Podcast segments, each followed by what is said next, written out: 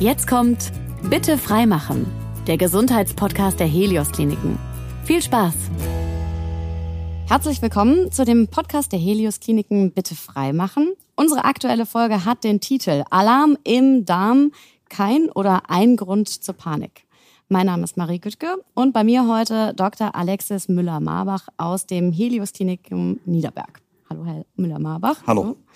Ähm, wir beide äh, haben heute das äh, schöne Thema Verstopfung vor uns, aber vielleicht möchten Sie sich erstmal kurz vorstellen, was zu sich erzählen. Ja, mein Name ist Alexis Müller-Marbach. Ich bin gebürtiger Hesse aus Königstein im Taunus und habe studiert in Greifswald, ganz im Nordosten von Deutschland und bin dann nach Düsseldorf gewechselt, habe da zwölf Jahre an Uniklinik in Düsseldorf ähm, gearbeitet, dann meinen Facharzt gemacht zum Internisten und dann zum Gastroenterologen, also zum Magen-Darm-Spezialisten und bin vor drei Jahren dann gewechselt als Chefarzt ans Helios Klinikum Niederberg. Das ist in der Nähe von Düsseldorf und ähm, ja, führe dort eine Abteilung für Magen-, Darm- und Lebererkrankungen. Hm.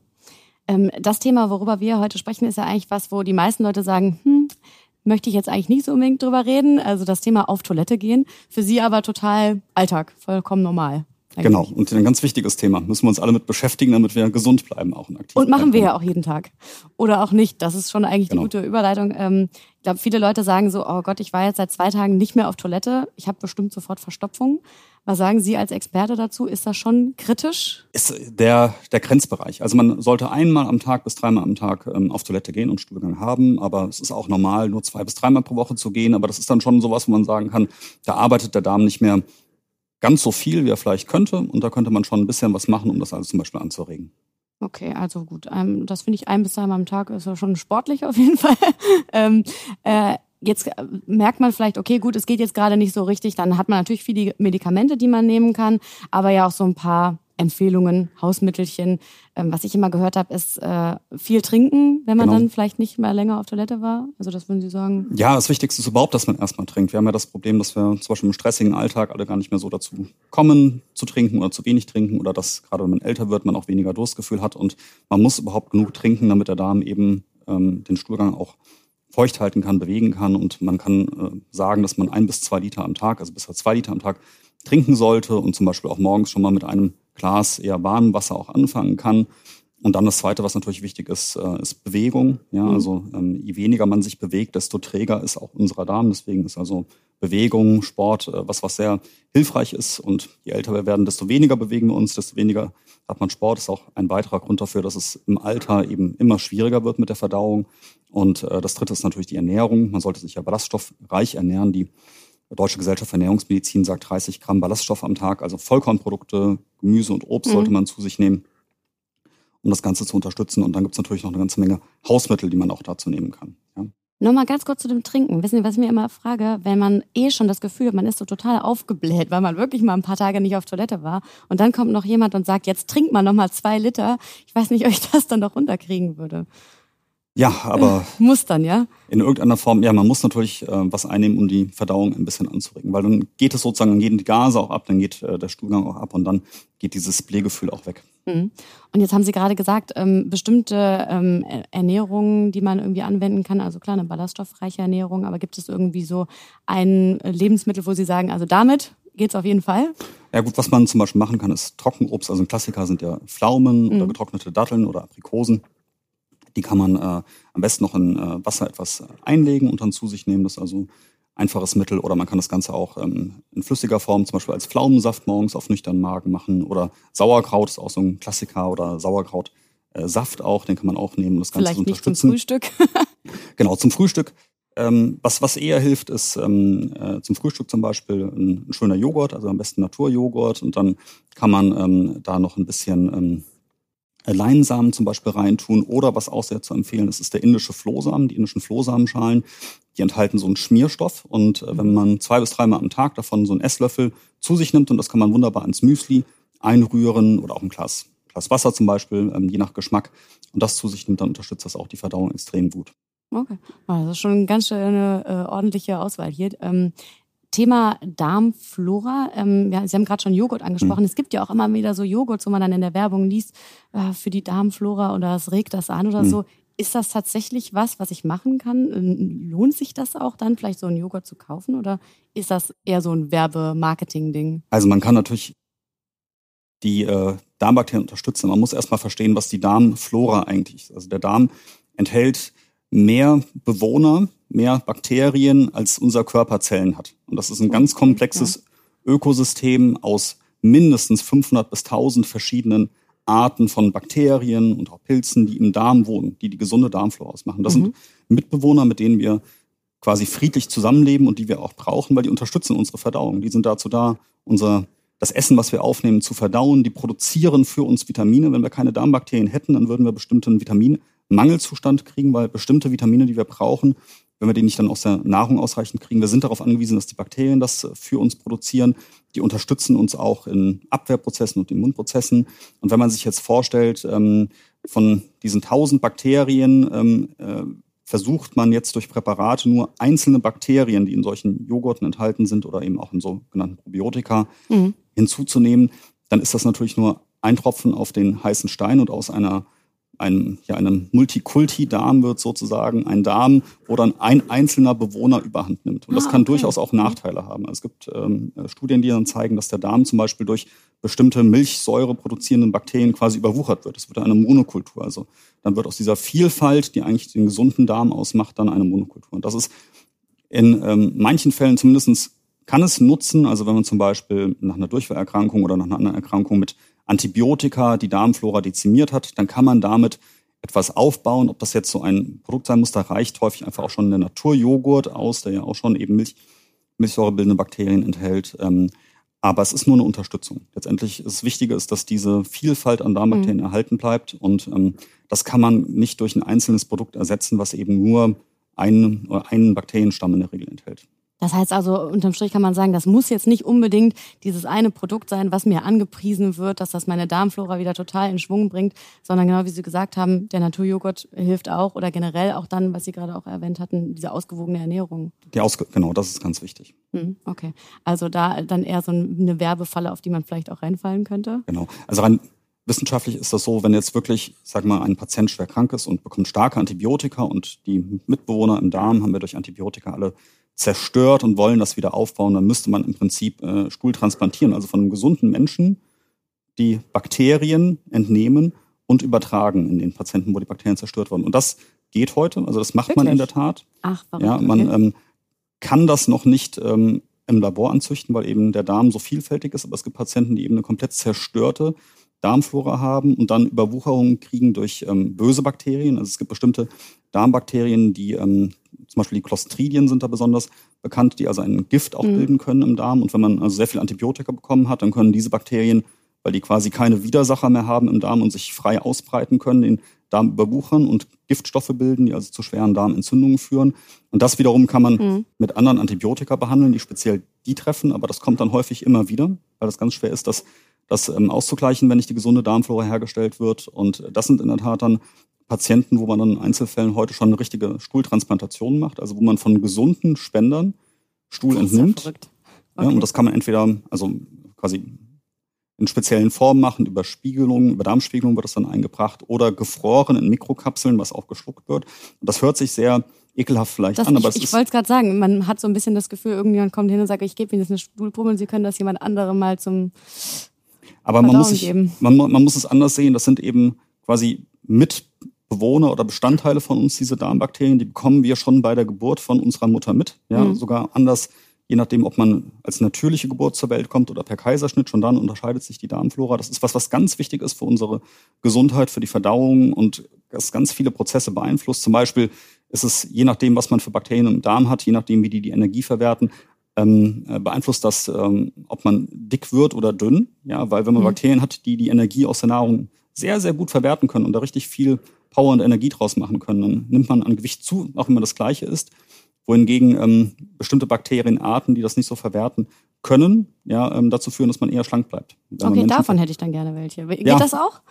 Vielleicht haben wir das in ein paar Jahren. Das ganze Thema ist aber sehr komplex und dieses ähm, Darmmikrobiom ist etwas, was also in den letzten Jahren immer mehr erforscht wird, aber mhm einfach aufgrund der Vielfalt von Bakterien. Also wie gesagt, es sind 500 bis 1000 Arten im Darm und die konnte man früher noch nicht mal alle anzüchten auf Agarplatten. Das weiß man heute durch PCR-Untersuchungen, also durch Untersuchungen der DNA ja. der, der Bakterien aus dem Darm überhaupt ähm, erst, dass es so viele verschiedene Darmbakterien gibt, die alle eben irgendeine Rolle auch spielen in der Verdauung.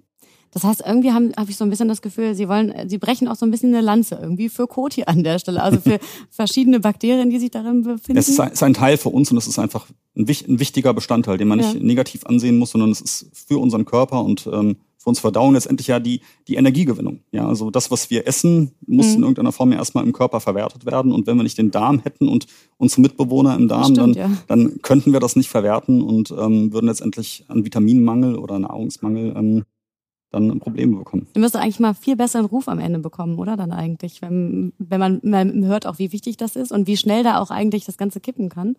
Genau, und das ist halt, wenn man das sieht bei Patienten, die eben Probleme haben mit der Darmflora, also die zum Beispiel nach Antibiotikatherapien ähm, oder schweren Erkrankungen schwere Darmentzündungen kriegen, wo das in so ein Ungleichgewicht gerät. Und mhm. diese Patienten kann man dann durch solche Therapien behandeln. Das ist auch, also es fängt sozusagen erst an, es laufen, es laufen Studien, aber für bestimmte Indikationen, wie eben so eine besondere Überwucherung im Darm, kann das schon gemacht werden, ist das eben also wirklich eine, eine Heilung für die Patienten.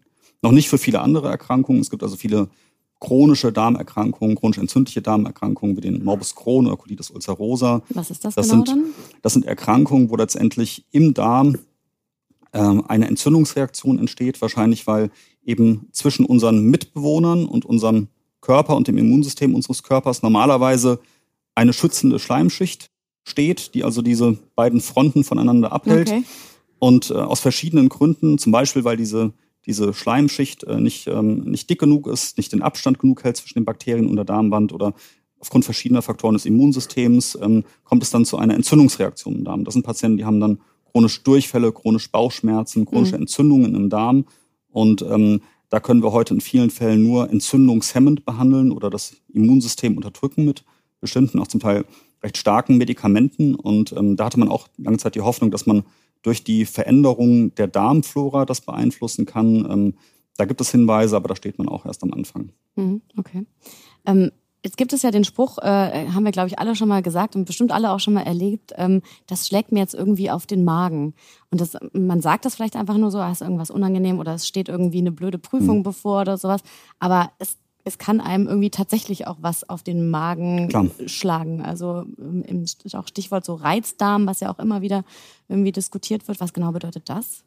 Also erstmal muss man verstehen, dass äh, der Darm hier ein eigenes Nervensystem hat. Mhm. Im Darm sind etwa 100 Millionen Nervenzellen. Das sind mehr als im Rückenmark. Oh, das ist. Und äh, dieses, dieses Darmgehirn wird verbunden mit dem zentralen Nervensystem über den Vagusnerv zum Beispiel. Das ist ein sehr wichtiger Nerv, der durch den, der durch den Körper verläuft. Mhm und kann beeinflusst werden durch Stressreaktionen unseres autonomen Nervensystems, also durch den Parasympathikus, also den Nerv, der mit, mit Ruhe und Wohlsein und Schlaf und Erholung zusammenhält, der ah, okay. die Herzfrequenz drosselt und die Verdauung fördert. Und dem Gegenspieler, dem Sympathikus, also unseren Stressteil des mhm. autonomen Nervensystems, was zusammenhängt mit Cortisol und ähm, Stresshormonen, Ausschüttung, Adrenalin, was den Herzschlag schneller macht, was für eine Angriffsreaktion oder Verteidigungsreaktion evolutionär wichtig ist und was dazu führt, dass ähm, ähm, man auf Dauer, wenn man dauerhaft gestresst ist, eher eine Verstopfung hat oder akut, eine akute mhm. Stressreaktion, das kennt ja kennt man vielleicht aus Prüfungsreaktion, äh, genau, Prüfungssituationen ja. oder anderen akuten Stresssituationen, dass man halt quasi wie so ein Dünnpfiff einmal kriegt vor, äh, vor der Prüfung im akuten Stress. Und das spielt eben sehr, sehr eng zusammen, diese, mhm. beiden, diese beiden Nervensysteme. Also das ist tatsächlich nicht nur so ein Spruch, den die Oma irgendwie mal gesagt hat, sondern das ist tatsächlich so, wenn. Ganz genau. Und da werden auch viele Hormone freigeschüttet, also Darmhormone, die eben ähm, in der Kommunikation helfen zwischen äh, dem Darm und, und, dem Gehirn. Und ähm, das Thema Reizdarm ist etwas, ähm, was ähm, Störungen letztendlich des Nervensystems bezeichnet. Es bezeichnet mehrere Erkrankungen, also Patienten, die über mindestens ein halbes Jahr, mindestens einmal die Woche im letzten Monat äh, Bauchschmerzen hatten, begleitet von Verdauungsproblemen, also mhm. Verdauungsstörungen. Das können sein Durchfall, das kann sein Verstopfung, das können sein Blähungen oder eben auch Schmerzen. Und das Ganze, ohne dass eine Erkrankung dem zugrunde liegt, die wir ähm, ansonsten diagnostizieren können. Mhm. Wichtig ist, wenn man mit solchen Problemen über einen Zeitraum von mehreren Wochen bis Monaten zu kämpfen hat, dann sollte man eben mit seinem Hausarzt oder auch einem Gastroenterologen äh, sprechen. Und dann geht es darum, Erkrankungen auszuschließen, die wir ganz spezifisch behandeln müssen. Also dann würden Beispiel, Sie erstmal untersuchen, wahrscheinlich zuerst. Ganz genau. Dann ja. würde man mit dem Patienten sprechen, würde eine Krankengeschichte erheben, würde mhm. zum Beispiel Ultraschall vom Bauch machen, sich ansehen mit dem Ultraschall, ob der Darm verändert oder entzündet ist. Dann würde man vielleicht Magen- und Darmspiegelungen machen mhm. und dabei auch ähm, also erstmal rein optisch sehen, ob der, der Magen, Alles der okay Dünndarm, ist, ja. ob der Dickdarm den man äh, mit der Darmspiegelung ansieht, äh, entzündet ist. Und man würde viele Proben entnehmen, weil man unter dem Mikroskop auch noch Dinge, Entzündungen entdecken kann, die man mit bloßem Auge, mit der reinen Optik der Geräte gar nicht, gar nicht sehen kann. Man würde den Stuhlgang untersuchen, mhm. weil es gibt eben verschiedene Erkrankungen, zum Beispiel Störungen der Bauchspeicheldrüse, da kann man die Funktion bei einer Stuhlprobe testen oder ob Entzündung im Darm ist, das können wir heute auch im Stuhlgang messen oder ob bestimmte Bakterien äh, ähm, oder, oder auch ähm, Parasiten im ähm, Stuhlgang sind, auch das können wir heute eben bestimmen mit, mit Untersuchungen. Und wenn das alles ausgeschlossen ist und wir sagen, es liegt keine Erkrankung vor, die wir spezifisch behandeln müssen. Mhm. Und die Symptome passen aber in diese Kriterien. Es gibt, ähm, das nennt man Rom vier Kriterien, das sind also medizinische Kriterien, wie eben, ähm, dass, dass äh, eine bestimmte Dauer die Symptome schon bestehen und dass sie eben regelmäßig bestehen, also mindestens einmal, einmal die Woche. Dann kann man das als Reizdarm klassifizieren und das ist jetzt nicht einfach nur eine früher wurde es sehr schnell in die Richtung äh, so psychische, bisschen, ja genau, so ein bisschen verrufen auch. Psychische ne? Störung ja, und man ja. ist vielleicht ein bisschen verrückt und dann hat man ein Problem mit dem Darm. Das sind schon echte Erkrankungen des Darms, nur wir können die heute relativ schlecht diagnostizieren, weil das Darmnervensystem und die ganzen Botenstoffe, die dabei wahrscheinlich eine Rolle spielen, eben sehr komplex sind. Mhm. Und das kann man weder gut messen noch sehr gut ähm, bisher mit klinischen Tests erfassen. Das heißt, für uns ist als Ärzte wichtig, erstmal schwere Erkrankungen auszuschließen, also zum Beispiel Tumorerkrankungen mhm. oder schwere Entzündungen oder Infektionen des Darms, die wir spezifisch behandeln müssen. Und wenn das alles wirklich ausgeschlossen ist, und das muss sorgfältig ausgeschlossen sein, das ist ganz wichtig, mhm. ähm, und die Kriterien werden erfüllt, ähm, dann kann man von Reizdarmsyndrom sprechen. Und das ist wirklich eine, auch eine organische Erkrankung, so verstehen wir das heute, und das kann man auch behandeln. Ach so, ja. okay, weil das hörte sich, finde ich, äh, man hatte mal so den Eindruck, ah ja, okay, Reizdarm, das ist so wie jemand, der halt, ah, ich habe ein bisschen flauen Magen mal ja. oder weiß ich nicht was, aber man kann irgendwie am Ende nicht so wirklich was dagegen tun und du musst halt einfach damit leben. Genau, und das ist, das ist eben falsch. Man kann den Reizdarm ja. genauso behandeln wie andere Erkrankungen. Also wenn man eher zu, zu Durchfällen neigt, dann würde man eben mit Mitteln behandeln, die den, den Durchfall, mhm. den Durchfall in, ähm, in Angriff nehmen. Wenn man eher zu Verstopfung neigt, dann würde man auch mit Mitteln behandeln, eben klassisch wie auch gegen Verstopfung. Ja, das mhm. könnten zum Beispiel dann wieder die indischen Flohsamen sein oder die Leinsamen, okay. mit denen man das behandeln kann. Es gibt auch spezifische äh, Medikamente, mit denen man das angreifen kann. Und da gibt es also ein Stufenkonzept, mit dem man das behandeln kann. Ähm, was man natürlich auch ähm, machen sollte in dem Rahmen, ist eine Ernährungsberatung, weil das gehört auch noch mhm. initial zur Diagnostik, weil natürlich ganz viele Lebensmittelunverträglichkeiten auch da eine Rolle spielen können. Mhm. Und man also durchaus auch da mit einer ähm, erstmal eine Diagnostik auf Lebensmittelunverträglichkeiten. Klassiker wäre Milchzuckerunverträglichkeit oder Fruchtzuckerunverträglichkeit oder die ähm, Glutenunverträglichkeit, besonders die, die Zöliakie oder Spru, das ist also eine Erkrankung, wo man richtig allergisch auf ja. das Gluten ist, das Klebereiweiß ähm, im Weizen reagiert. Äh, das muss man ausschließen, weil da kann man spezifisch mit der Ernährung was machen. Aber auch ansonsten macht es durchaus Sinn, mit einem Ernährungsberater zu sprechen und eben zum Beispiel mit äh, verschiedenen Diätformen mal zu probieren, was der Darm so verträgt. Kann man denn eigentlich dann sagen, ähm, auch da, ähm, naja gut, man wird irgendwie damit leben müssen, dass das dauerhaft so ist. Man kann so ein bisschen was mit Ernährung und Medikamenten daran ändern, aber dass man komplett schmerzfrei ist, wird nicht mehr passieren? Also man kann schon davon ausgehen, dass das längerfristig bleibt. Das mhm. kann auch wieder verschwinden. Also es gibt einfach Episoden, wo man das haben kann. Und manche Patienten haben das dann für Monate oder, oder Jahre und das kann wieder weggehen. Aber es gibt natürlich viele Patienten, die einfach ihr Leben lang mit einem Darm zu kämpfen haben, der mal Probleme machen kann. Okay. Aber da ist es eigentlich dann die Kunst herauszufinden, auch eben in Beratung mit dem Hausarzt oder dem Gastroenterologen, wie man das verbessern kann. Und wenn man, wie gesagt, zu, zu Verstopfung neigt in Verbindung mit Schmerzen, dann kann es eben helfen, den Lebensstil so zu ändern, dass man einen geregelteren Stuhlgang bekommt, ähm, dass man das unterstützt. Und mhm. da sind wir wieder bei dem Thema Bewegung, Sport, bisschen Anpassung, Anpassung der Nahrung, äh, Ernährung. Ähm, da kann man schon sehr, sehr viel für tun, um eigentlich damit dann gut zurechtzukommen und am Ende mit seinem Darm wieder in Frieden zu leben. Also man trainiert den einfach dann so ein bisschen, ja? Ja, und sich, und sich selber vor sich allem selber auch, auch, ja. Da gehören ja. ja auch Dinge dazu, ähm, auf die man vielleicht nicht verzichten möchte. Also zum Beispiel ähm, sind ähm, Lebensmittel, die industriell produziert sind, enthalten häufig ähm, Stoffe, sogenannte FODMAPs. Das sind ähm, also eine Stoffe von, äh, von äh, komplexen Kohlenhydraten und äh, von Zuckeralkoholen, die der Darm unter Umständen nicht verträgt. Dann kann das zum Beispiel auch bedeuten, dass man mal darauf verzichten muss und wieder selber gesund kochen muss zu Hause. Ja, okay. Was ja dann auch Zeit, Zeit erfordert. Das stimmt. Und, und auch Talent, muss ich an der Stelle sagen. ähm, Stichwort Durchfall, wenn man jetzt mal genau in die andere Richtung geht. Ja. Ähm, kennt man ja selber mal, weiß ich nicht, man hat vielleicht mal ähm, dann abends doch ein bisschen mehr gegessen, als man wollte, ein bisschen fettiger, als man wollte. Genau. Dann muss es irgendwie alles raus am nächsten Tag oder am selben Abend noch, je nachdem. Das kann aber ja auch mal anhalten. Ab genau. welchem Zeitpunkt würden Sie sagen, so, naja gut, jetzt drei Tage nur auf dem Klo verbracht, ist auch nicht so ideal? Genau, also bei Durchfall unterscheiden wir erstmal zwischen akutem Durchfall und chronischem Durchfall. Akuter Durchfall ist, man hat eine normale Verdauung und plötzlich hat man Durchfall. Und das hat jeder mal und ähm, das ist auch jetzt normal, wenn man ein bis zwei Tage mal Durchfall hat. Bedrohlich wird es dann, wenn es massiver Durchfall ist, also wenn man so viel Durchfall hat, dass man quasi gar nicht mehr hinterherkommt mit dem, mit mhm. dem Trinken, weil dann verliert man natürlich irgendwann viel, viel Flüssigkeit und auch äh, vor allem Salze mit dem Durchfall. Und ähm, dann wird es natürlich bedrohlich, wenn man vor allem äh, auch Kreislaufprobleme bekommt, wenn man merkt, dass die, die Haut trocken wird und faltig, das Gesicht einfällt und jo, man vielleicht so richtig, richtige, richtige ähm, Kreislaufprobleme bekommt, hohes Fieber, Bauchschmerzen. Also das ist natürlich ein Grund, wo man dann zum Arzt gehen sollte. Ansonsten, äh, wenn man jetzt einfach mal ein, zwei Tage Durchfall hat und das, das gibt sich wieder, dann wäre das normal. Wenn man Durchfall hat über viele Tage hinweg, mehr als drei, vier Tage, dann muss man zumindest schon mal, schon mal aufpassen. Das kann halt sein, nach einer ähm, Magen-Darm-Entzündung zum Beispiel, dass man noch auch durchaus mhm. mal ein, zwei, drei Wochen ähm, Probleme mit dem Stuhlgang hat, bis sich die Verdauung so wieder einstellt. Warnsymptome wären aber definitiv, wenn man eben ähm, sehr viel Durchfall hat, wenn es nach einer Woche auch gar nicht mehr aufhört oder wenn das persistiert. Okay. Was heißt Und, persistiert? Ähm, wenn das lange, lange, lange anhält, ah, okay. also wenn das gar nicht, ja. wenn das gar nicht mehr auffällt.